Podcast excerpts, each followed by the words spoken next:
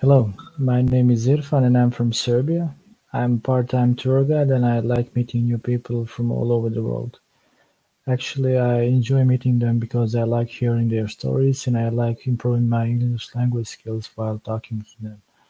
Uh, during the last summer break, I was teaching uh, English language to high school students. Uh, that was some kind of non-formal uh, education where we mostly worked on improving our vocabulary. Uh, they liked the classes so much that even after the school st- uh, started, we continued working together. And even today, we are we have classes two times a week. Uh, besides that, I work as a translator, and I've been doing that for several years now.